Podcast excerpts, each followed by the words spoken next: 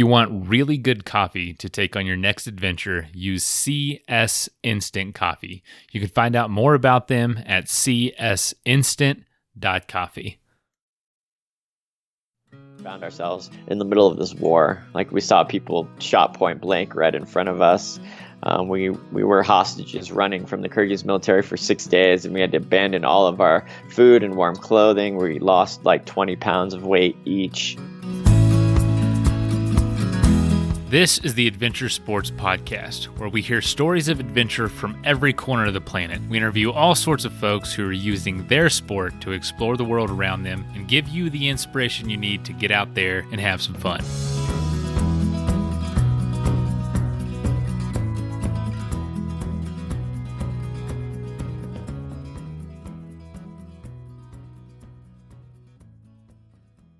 So today's episode is from late 2018. It was actually one of the first episodes I did, like right after I took over the podcast in 2018, and we were very lucky to be to be able to talk to Tommy Caldwell about his uh, film, The Dawn Wall. And if you haven't seen it, I highly recommend you checking it out. It's got 100% on Rotten Tomatoes, and uh, it's just an amazing film. And as you heard in the clip at the very beginning of the episode, t- Tommy's story is crazy. He was kidnapped and uh, he's lost he lost a finger at another time in life. He, for a climber, that's a big deal, of course. But he, he just got a crazy story. Great guy. Uh, we were very fortunate to talk to him, and this is definitely one of my favorite episodes. But it is a revisited episode because it's Thursday. We do revisited episodes on Thursday, and so uh, and also want to say thank you for making last month the best month of the show ever. We had way more downloads than usual, and uh, this month is on track to do even better. So thank you. The show is growing.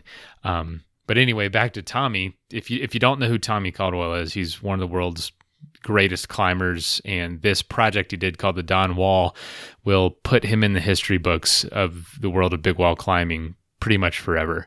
He did a route that was essentially considered impossible, physically impossible, and he was able, with his partner Kevin Jorgeson, to to to do this over 19 days. It was such a big deal in 2014 uh, that President Obama tweeted about it and talked about it, saying you know, how impressed he was, and um, it got news just all over the world. So really cool.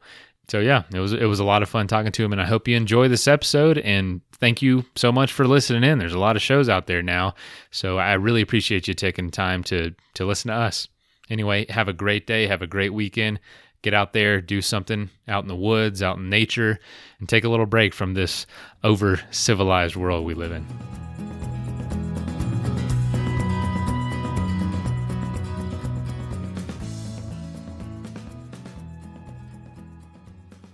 Hey, everybody, welcome to the show. Uh, today we have an incredibly achieved climber, uh, and he's actually come out with a movie lately called uh, The Dawn Wall, and his name is Tommy Caldwell. Tommy, welcome to the show, man.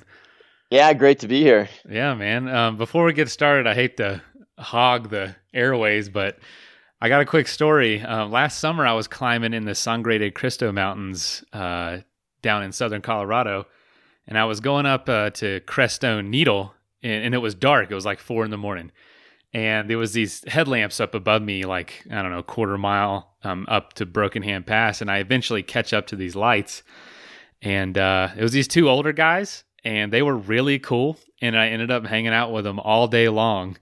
And uh, one of them was just super fun to be around. And uh, we get to talking, and he's kept saying like, "My son Tom, Tommy, my son Tommy's done this and that." And I'm like, "Dang, your son's done that?" And I'm like, "Who the heck is your son?" And he's like, "Oh, by the way, my name's Mike Caldwell." I'm like, "Your your son's Tommy Caldwell." and uh, so me and your dad spent the day climbing together last summer, and uh, man, he's a hoot. Oh man, yeah, you. I, I, hear that kind of story on almost a daily basis. Like my dad seems to be everywhere all the time, and he makes an impression on everyone. And he and he shamelessly brags about me, which is, uh, you know, a little bit hard at sometimes, but it's also a bit endearing. You know. well, I'm sure you do the same thing with your kids. It's hard not to brag. yeah but he yeah he starts going up this route which the guidebook specifically says don't and I'm like, hey, hey, Mike, Mike, you can't go that way. That's the way you don't go. And he's like, oh, well, I'm I'm going off memory from 45 years ago. I was like, they got apps now with pictures in them. Like, yeah, that sounds about right. He still doesn't know how to use a cell phone. So, oh uh, my gosh, that's so funny. But yeah, man, that was my only connection to you. But it was he was a great guy, great time.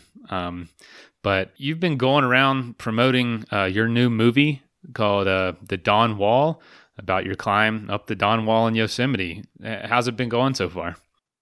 Oh, it's been great. Um, you know, the movie was the making of the movie was kind of an interesting process because we filmed it for like seven years, and then it took them like almost three years to do the post production. So for a long time, I was like, man, is this thing ever going to actually come out? is it going to see the light of day? Um, but I'd also just written a book. And so I never really, I've never dove too deeply into the into the process of them making the movie. They're just good friends of mine, uh, Big Up Productions and um, and Sender Films. You know, the guys that run those companies are just good friends of mine. I, and I, so I didn't ask too many questions. I just uh, totally trusted them with the story, and so I didn't really know what the movie was going to be like. Um, so when I saw it the first time at the South by Southwest Film Festival in Austin, Texas, it was in, it was with a crowd of like 400 people, and um, man, I was I was I was kind of it was it like brought me back to all those experiences, and I was just so happy with it. Like those guys, um, you know, did such a great job. So it was my trust was was well placed. So was that was that difficult seeing yourself on screen and like not knowing? I mean, that was the first time you said you you saw it, so you just basically didn't know how they were telling the story. Right. I mean, i am used to seeing myself on screen because I've been doing video projects in one way or another since I was like, you know, 16 years old. Um, so that's like 25 years. But this story is different. You know, it's it's really personal. It digs really deep, and so there's a few sections that are hard to hard for me to watch. But yeah, for the most part, it, I was just I was just excited. They did a good job. Good man. Yeah, it's uh, it's an incredible film. Um, I lived in Yosemite, and I just remember the story. It was it was awesome to see like the the kind of the the, the gathering that it started to get towards the end. And the biggest thing I noticed is when you finished, I was on Twitter and saw President Obama tweeted about it, and I'm like, holy crap! Climbing got to the White House. How cool was that for you? I mean, it was cool. I feel like it didn't make a whole lot of sense. I felt like it was one of these uh, these things that just go viral in the news and online for whatever reason. For a long time, I'm like, why? Why were people so interested in this? Because it was so unplanned. You know, like we we were telling the story to the climbing audience, but we didn't expect it to really go beyond that. And the fact that, that I went to the White House and the New York Times ran articles about it for seven days, that's it was it was both really cool and very strange. Like topping out El Cap after being on the wall for 19 days and having reporters up there. Um, like it just felt weird. Actually, I wished I wished I could have avoided that. um, but the whole the whole experience has changed my life, or sort of the after experience of the Dawn Wall has changed my life and created opp- opportunities in some pretty wonderful ways. You know, there's there's two big climbing movies out right now, and I'm sure I'm sure there's been some people that's got some confusion from it. Did did you and uh, the makers of Free Solo did y'all plan this, or did it just kind of happen? No, I think we tried to avoid it. Actually, well, you failed. yeah, I mean, it didn't work out. Like, I mean, I'm part of that free solo film too. I'm like one of the characters in the movie. I'm one of Alex's best friends. I was involved in the filming of that movie too. So we were all really aware of what each other were doing, and we're like, man, I hope it doesn't happen that these come out at exactly the same time. And then and then it just did. It just happened that way. And I think if you ask Josh Lowell, he's like, if there's one regret he had, he wished they would have figured out a way to to get the movie out like a year earlier, or at least six months earlier, so mm. they hmm. weren't right on top of each other. Huh. So it, I guess it's kind of like a big ship. It's just kind of hard to steer once you got it on course. So once those release dates got out, it was kind of hard to change. Yeah, I mean it's all about film festival schedules. Ah, yeah. And release plans and there's so many people that get their fingers in there and yeah it was completely out of my control. So you know with them both being out together and yeah you're in both films like pre, obviously in yours a lot but also in alex's you're you're in there quite a bit and that's even me who's involved in the world was a little confused at the beginning. I was like what in the world? Um, but I, I feel like free solo is a really easy message to get across because it's like I'm just climbing a rock with nothing, with no gear. How would you explain it, like in really simple terms, like the the the, the impact of what you did versus something that's just easy to explain, like climbing a rock with no rope? I mean, it's a little bit hard to explain even the impact of what I did because I, you know, like I said, I thought it was so niche. I mean, it was it was very exciting to me personally because in the world of big wall free climbing, um, this was like the biggest thing, you know. But the world of big wall free climbing is really small, right? Generally, exactly. Um, yeah, but I mean, just like how I progressed, you know, how I climbed the easiest routes on El Cap, and then I started putting up my own, and then I went other places in the world, and then I got to this place where I wanted to find something that was just going to challenge me way above and beyond anything else. You know, the Dawn Wall was the biggest, most badass, blankest big wall in the world, but you have to to know the nuances of big wall climbing to really understand that. Um, you know, I thought I thought you would have to know the nuances, but but I think this the, the part that that caught the interest of so many people was like the story of brotherhood and the fact that we were up there for so long like we just happened to come across this this uh, format for storytelling where um, you know, we're 19 days. People could go online and they could see what we're doing. And by the end, it was live streamed on TV. And, and there was these really cool underlying messages of like belief and sort of the tenacity that took and the brotherhood. Like in the end, the whole story of me like not wanting to go to the top without Kevin and actually sort of deciding that I wasn't going to and really putting my own success on the line like that spoke to people in this in this way so I think the story is really about that more than it is about the actual climbing how long have you been thinking about this wall before you did it? Uh, I mean, I had I had toyed with the idea. Um, I would say starting in like 2006 or 2007, I sort of started to look over at that part of part of the wall and just been like, I wonder, I wonder if that's possible to climb that. And then in 2008, I start I started to aid climb around, you know, swing around on ropes and feel the holds and start to sort of piece it together. And then in, in 2009, I spent a lot of the year really, really trying to pin it down. And so, you know, starting in 2009, I worked on it pretty, pretty vigorously all the way until we did it in, in 2000, um, uh, like 14, 15. We did it right as the new year came. Gosh, man. So, what, yeah, it was a really long process. It was like really seven dedicated years of work. That's overwhelming, honestly. I, I don't think anyone would intuitively just think that it would take that long to prepare for, but it does. Yeah, I mean, it, it, sort of took so long because we failed over and over again. you know? well, yeah, that'll do like, it. yeah, I mean, I'd done so many other routes on El Cap that were easier that took me like a month, and then this one took seven years, and it was just because it was so much harder. So I had to get better. We had to change our logistics. We had to change our strategy. We had to memorize every little intricacy of every little move, and so it was kind of like learning a language. You know, an insane amount of memorization and rehearsal and yeah, I think that's what intrigued me in the end. I was like, man, can you can you if you get so obsessed about one singular thing, is that gonna, you know, does that work? So, so what was the most difficult aspect of making it happen? Was it like either was it a part of logistics, was it relationships, or was it um, timing, money? Like for you, what was like the biggest, basically the crux of making it happen? I mean, I think it was it was I don't know. That's a good question. Actually, nobody's nobody's asked that specific question. Um, hmm. I think it was probably. I mean, all those things you just mentioned were definite cruxes, and they kind of kind of all added up to make it really yeah. difficult. I think maybe maybe to sum it up, it's like building the belief and and and and sort of like the resolve that it was worth it no matter the outcome. Like that's how we were able to keep going back for so long because I loved the process so much and I felt like it was like teaching me a lot and I was growing as a human being in a way that it that I had decided it was going to be worth it even if we failed in the end. That's so I'll I'll tell you something that's really difficult for me is uh group projects and I have to do a lot of them with uh, the work I do. right. Was this difficult being basically a really giant group project with your partner? Yes, that was definitely difficult because um, we're just different personalities. Um, when we were climbing together, it was amazing, but Kevin had a lot of time, a hard time with the belief side of it too, and like you know, he he doubted whether it was worth it to come back. So he he gave up on a lot of occasions, and I would have to gather other partners. How did that um, feel for you?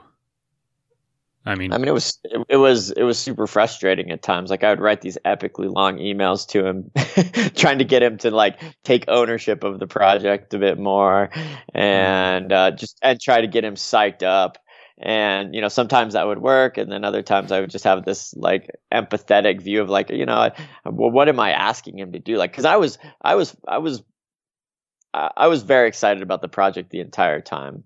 Um, I mean, I had doubts, but really, when it came to that fall season, every year I couldn't wait to get back there. I think Kevin went about it with a lot more sort of dread. he was like, "Man, this is this is so much work. Like, what am I doing? Am I just wasting my life away?"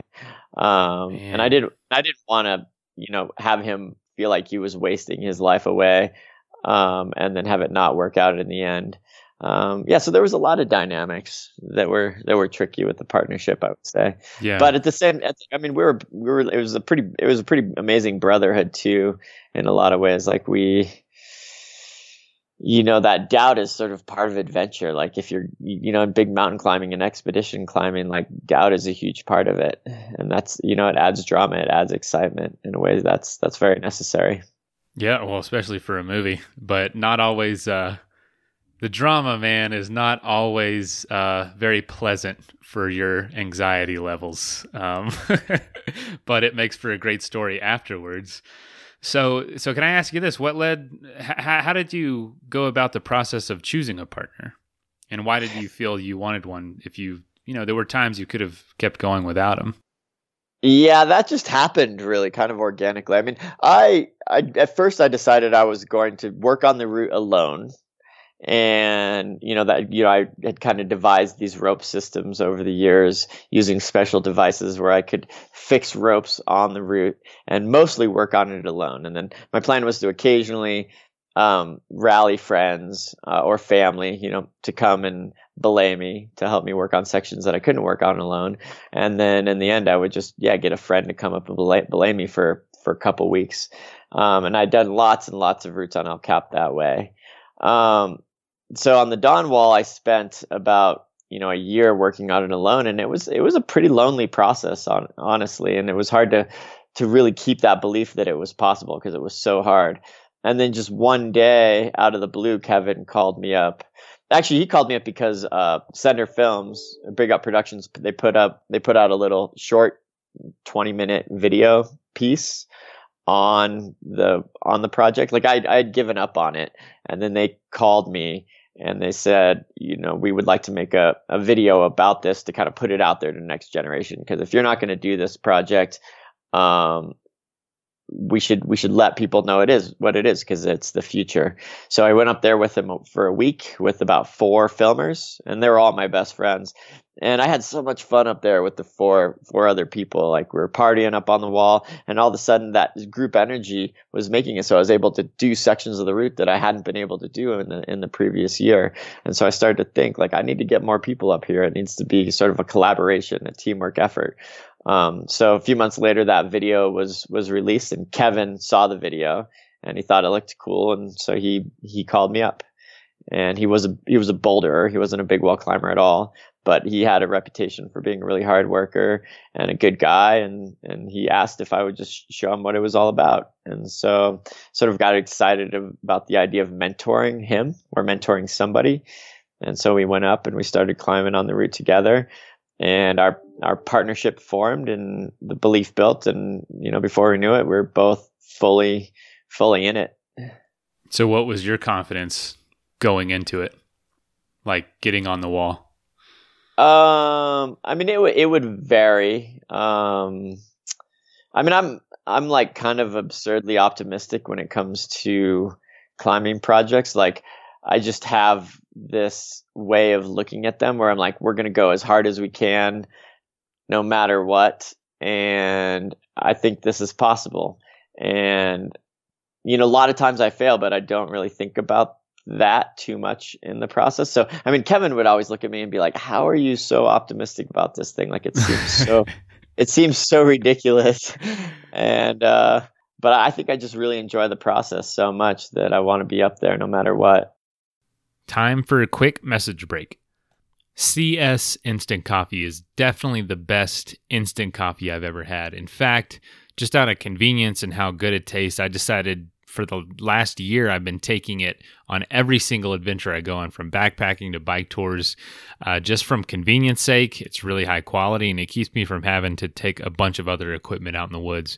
Uh, but it's not just for going out on adventures. My wife actually takes some to work every single day with her. She takes a couple packs uh, to refill her coffee mug uh, as a teacher. She doesn't have a ton of time to um, have to you know make fresh coffee all the time. So she just needs a little hot water, can pour the coffee in, and she's ready to go for her next class and not waste a lot of time. So if you're crunched for time in your job, uh, I would definitely suggest giving it a shot because they have been huge supporters of the show for the last year, and I really appreciate everything they've done for us. And it would mean a lot to me to go support them. So if you're interested, go to csinstant.coffee and uh, support those who are supporting the show. It would go a long way. Thank you.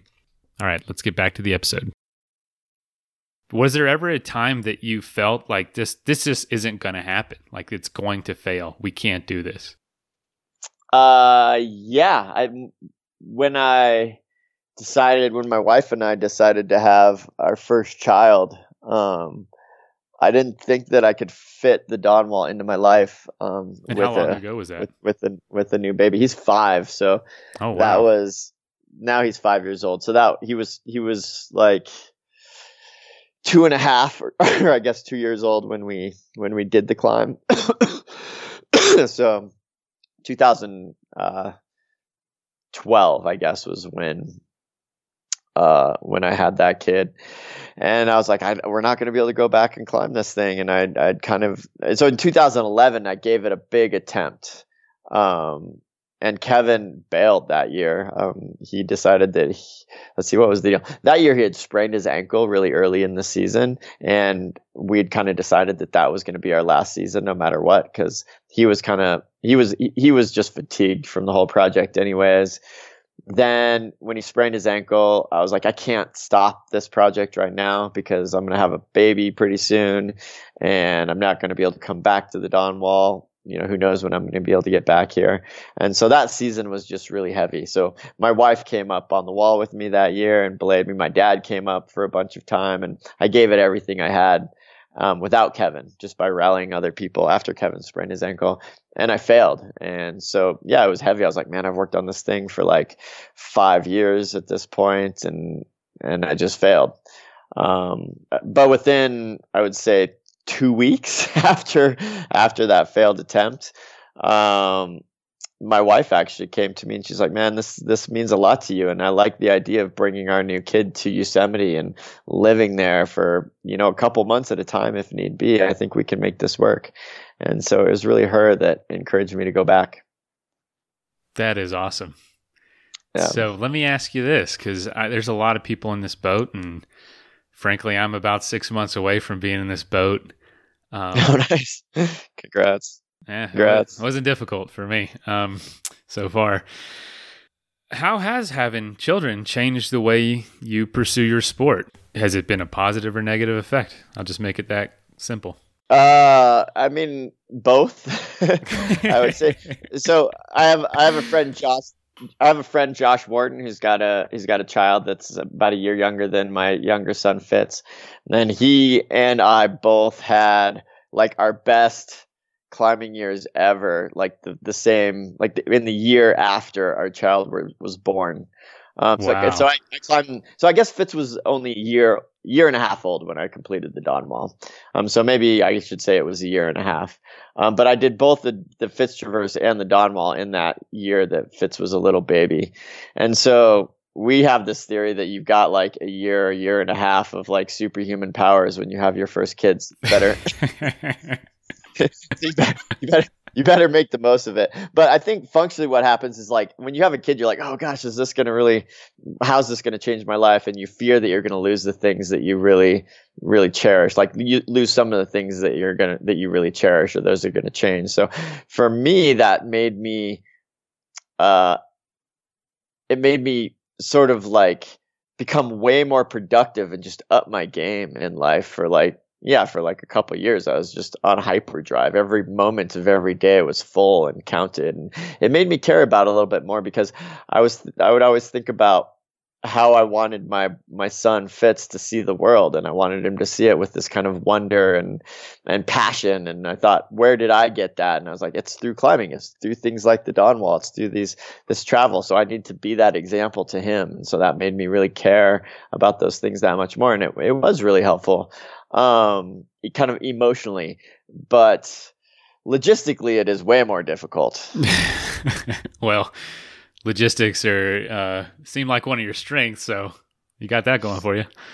Yeah, I mean, not always. I mean, there's there's still there's all there's always struggles, and um, finding the time to do it all is is hard. But I think the the uh, the reason to do it is just so strong now because we want to create this these good lives for our kids, and we want to. If you want your kid to live a full life, you need to be be doing the same thing.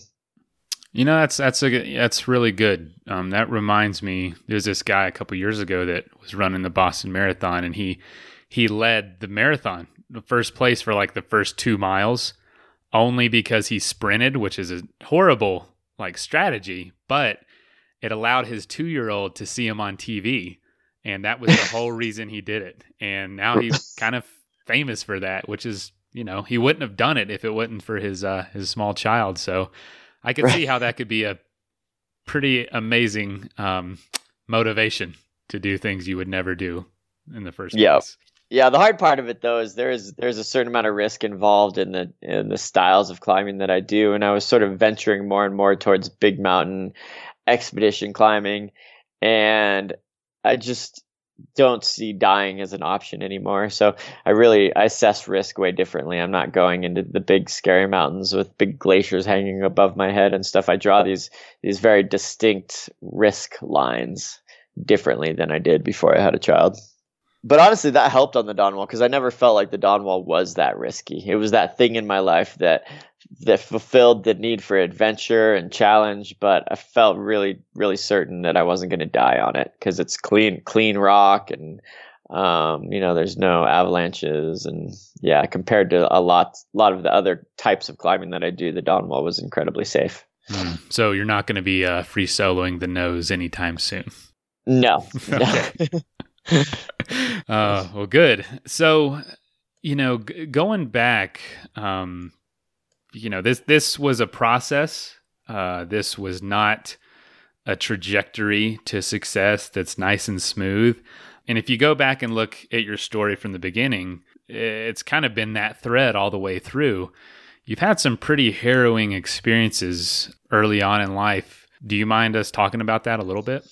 No, Okay. You got into climbing pretty early on, had a knack for it, got really good, and you took a trip to Kyrgyzstan where, uh, you know, some pretty crazy stuff went down.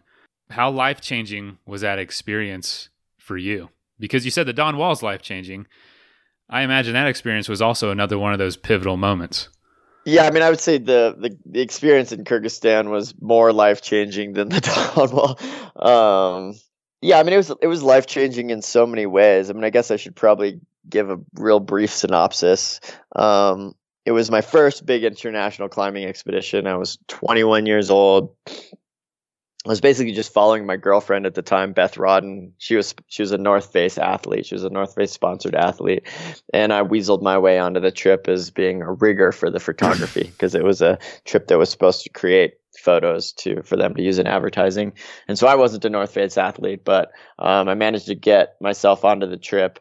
And we helicoptered into uh, into this remote region in Kyrgyzstan, and that year of 2000, it became uh, or it got, it got invaded by a rebel group called the Islamic Movement of Uzbekistan, and it seemed really unlikely. It was like 30 miles from the nearest road. We we're at this dead end valley. We knew that there was a little bit of a risk of like rebel activity in the area, but we had kind of figured that if we climbed up this dead end valley, it wouldn't happen. But the rebels figured out that we were there when they showed up, and then they came and we were camped in a portaledge a thousand feet up a wall. They came with these long range assault rifles and shot up at us, um, and that was our signal to come down. And we got taken hostage for six, you know, crazy days. Um, the a rebel group or the um, the Kyrgyz military invaded the valley to try and fight this rebel group, and so we found ourselves in the middle of this war. Like we saw people shot point blank right in front of us. Um, we we were hostages running from the Kyrgyz military for six days, and we had to abandon all of our food and warm clothing. We lost like 20 pounds of weight each, because we we're in this high mountain region without much clothing. You know, on the verge of hypothermia, and it was yeah, it was just one of these experiences that was so intense that it just it's never felt. There's nothing else in life to compare it to. Like it, it, it, it seems surreal uh, in the I mean, it's always seems surreal. Even in the moment, it seems surreal, and then even today, I'm thinking back about it, it it seems surreal. Um, but what it did for me is it made life real tangible. Like you, you when you're that close to death, you you understand how much how much life how important life is and how much you want to do in life and so i came out of the experience you know traumatized in a lot of ways but also with sort of like this bigger reserve for living life to its fullest. I had all this energy, like in the in my climbing, things like pain and um and fear. It, it warped those things completely. Like going up on El Cap after that experience didn't seem painful at all or scary. No, so I was, no. I, I, I, I was able to use that to my advantage, and and maybe that maybe the most profound positive effect that Kyrgyzstan had on me is that we endured for six days, and probably on day five, I felt this sort of coming to life. Like we we didn't have any food, and you would think that you would just get progressively weaker and weaker. But on day five, all of a sudden, I felt flooded with energy. I felt alive, and this way that I almost had never had. And it was this this survival instinct that kicked that kicked in and um, so a lot of my climbing ever since then has been sort of an effort to understand that more because I'm like I, we have these ability we have this ability as hum, humans to survive and really operate at a really high level and we, we don't understand that unless we're forced into that situation and we were forced into that situation in Kyrgyzstan and so I've kind of wanted to find ways to get back there and I think that's one of the reason I, reasons I've been able to pick these goals and work so hard on them because you know on one hand they don't hurt and they're not scary and on the other hand there's just this deep curiosity in, inside of me to find out more about that. Who do you think you'd be if Kyrgyzstan never happened? Um I mean, that's hard to say. I mean, I was a, I was sort of on the verge of, you know, I probably would have pursued climbing still, but yeah. not been near, not near, but not nearly as good or successful or cared as much about it. And I probably would have been a bit more of a generalist, outdoorsy kind of person who worked in the industry. Um, you know, I'm sure the professional side of climbing wouldn't have lasted super long for me. Um, so who knows? Maybe I would have been like a sales rep or worked at an outdoors outdoor store or something like that. I mean, definitely that experience um, just sort of upped my level of living. Like I certainly wouldn't have written a book or you know built a house. Like I'm always looking for these big goals and working really, really hard towards them. And I, I just wasn't that way before Kyrgyzstan. Man, yeah. So that's something that you were thrown into that you weren't really uh, planning on. Um, have there been any other moments like that since then? I, I know that you said with the Dawn Wall there were times it didn't seem likely, and you know you're, you're, there's a lot of things out of your control with your partner's emotions and abilities. Um, but in the end, things went went great. Have there been other any other experiences like that you can think of? Yeah, I mean, I chopped off my finger a few years later, and this was at a time in life when I was really trying to make it as a professional climber. So that's a pretty hard thing.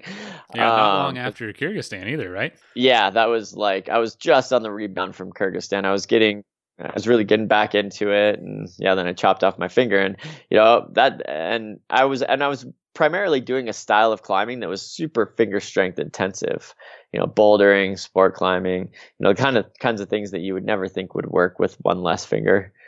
Well yeah i actually have never heard like any not details but like the story behind that. I always hear it in passing but what what happened to your finger? And what did that make you feel like when it happened? How quickly did it set in like oh crap my climbing career is in jeopardy. Yeah, so I, I was working on um, a home remodel project, just using my parents' old table saw, which I didn't really know how to use, and I, that's how I chopped it off. I chopped it off with the table saw, and literally like instantaneously what went into my mind was like oh my god i just ended like my climbing because that's what i was focused so much of who i was was focused on climbing like i i had all this motivation and these aspirations it was also kind of my way to cope with hard things like kyrgyzstan like i would just go into the mountains and go climbing and all of a sudden i was like i've i've lost this and and so it created a lot of fear in me but over time that fear kind of turned into resolve, I guess. And so Kyrgyzstan gave me a big boost. Weirdly, my finger did the same thing. Um, in terms of like physically how I climbed, I just became way more dedicated. I started to Isn't that funny? Yeah, I started to think about my diet. I started to train in all these specific ways. I started to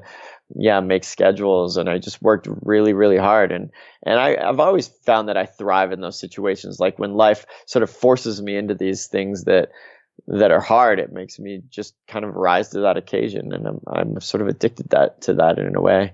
And sometimes it's negative things like getting kidnapped or chopping off my finger that forces that but climbing in general just does that. It's like climbing's hard you know it hurts. You do you're you go to these mountains and you plan to do something that's going to put you through a lot of misery because it's going to bring you to life. And maybe my ability to go through things like Kyrgyzstan and my finger and, and, and have such a positive outcome was because I've been climbing my whole life. It's kind of like climbing as a, as a child with my dad was, was good training for sort of the adversity of life. And and so is is there adversity in your life that isn't so dramatic, like maybe mundaneness or responsibilities of being a father that are also adversity, but it just in a different way? Oh yeah, I mean, I think everybody's life has got all sorts of adversity. I, mean, I like to joke that like the hardest part of my year is going and visiting the grandparents in Florida. Because that's we, where I'm from, man. Come on. yeah, we sit around, we go to the pool, we play cards and I get I get kind of bored. Where in Florida do y'all um, go? Just curious. Um, we go to Fort Myers. That's where my father-in-law lives. That's so, we're going to be there in a couple weeks, man. That's so funny. yeah, it's a totally different yeah. world, but in a way, that's that's an adversity. That's like, how do I break out of this? Yeah, I think you. I think I only thought of that because you're like the mundaneness of life. I was like, usually my life is not at all mundane. That's probably the only, only example I could think of. um, That's funny, man. But yeah, having a kid, it's a big challenge, and I don't know. I think I take all these challenges, and I just, you know, they're like little battles that that can kind of, um, it can kind of bring you to life in a way.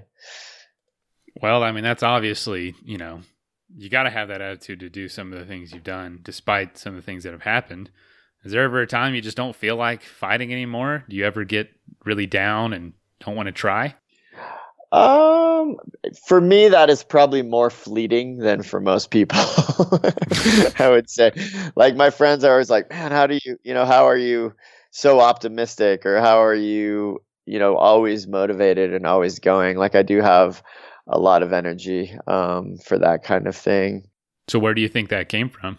Uh, I mean, I think all the all the crazy stuff I've been to, and having a father that just sort of helped that raised me in a way that just that just create a lot of a lot of passion. You know, there's a lot of exciting things. This world of climbing and travel. There's always so much cool, exciting stuff going on. It's easy to be a super energetic person in that world. Um, I think my biggest challenge is there's there's too many great things going on. Like I could I want to go on big expeditions, but I also want to teach my kids how to ski and um, you know there's yeah just balancing that is is my challenge. It's it's really not about um, getting bored ever. It's a little bit uh frustrating how much there is to do, like that you could get into. Yes. you know, I, I I just in the state alone, I, I, there's so many different sports that I want to try that I just don't have like time or money for. So many places, and it's almost like you could drive yourself crazy trying to think of all you haven't done yet. Yes, yeah. So I tend to just pick the pick the you know try and pick the things that I care the most about and pursue those. Interesting. So so do the having kids like does it draw your attention back down to these little details like a, a leaf on the ground versus the dawn wall? yeah, it creates those it creates those quiet moments for sure. I mean, I love looking trying to look at the world through the eyes of my kids. Um, yeah, I mean, I, I think in my book I wrote a lot about that actually. The those first those first few months when my son Fitz was born, um, my daughter Ingrid was born. You know, as I was writing the book, so um, she's not really in the book too much. um, but uh, but my son Fitz was born, um, and we would just like sit in a cap meadow and look at the clouds and you know talk about the animals and look at the little blades of grass. And it created these yeah these kind of tender quiet moments which are which are quite magical as well. So you you do this. What's next for tommy caldwell?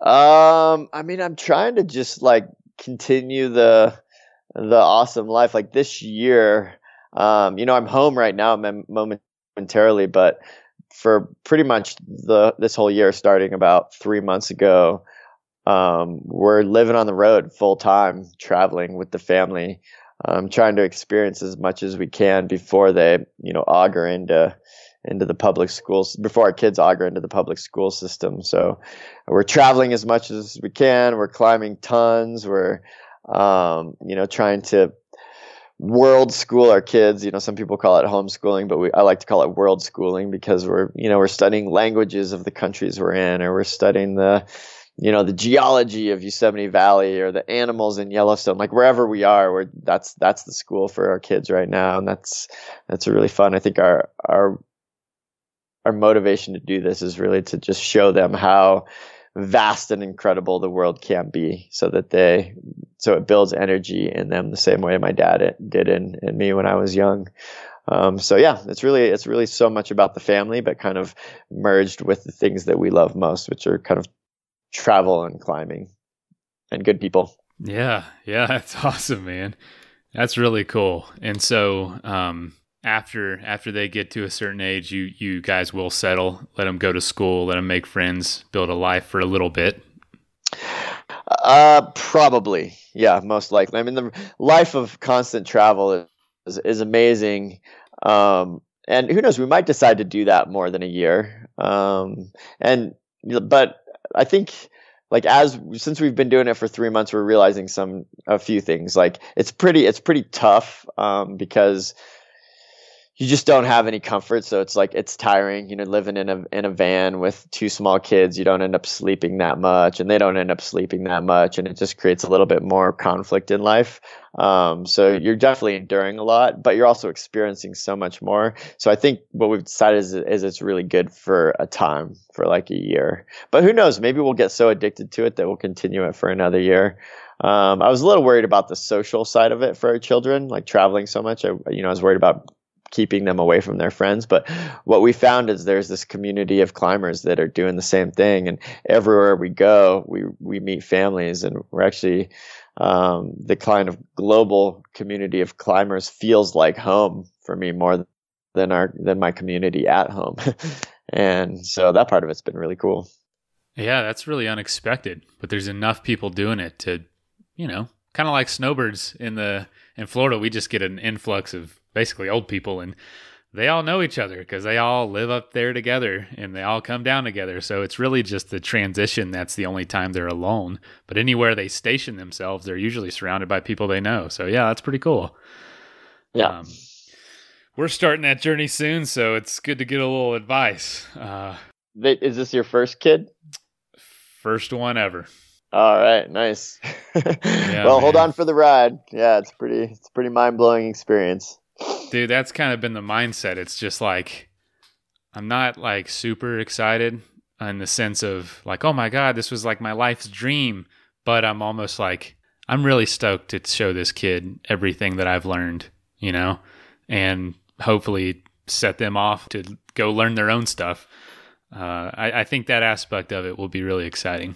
Yeah, and I think living in this world of adventures, you t- that's that's that's going to be the lens you view raising a child through. It's it's just a big adventure, and you can kind of make of it what you wish, and it's going to be hard, um, but that's kind of what makes it rich. So yeah, yeah, I mean, yeah, should be excited. Everything that, yeah, exactly. Just everything that's been hard is, well, everything I'm proud of has been hard. So yeah.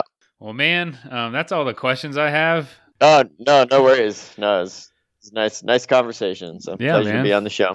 Yeah, well, tell your dad I said hello. I'm sure he doesn't remember me, but if he remembers climbing with some tall, red bearded guy um, last summer. Okay. Right on. Yeah, he probably, he probably will remember you. He remembers almost everybody. So I'll let him know. All right, man. Thank you so much. Again, you have a good one. All right, you too, Tommy. See ya. Bye.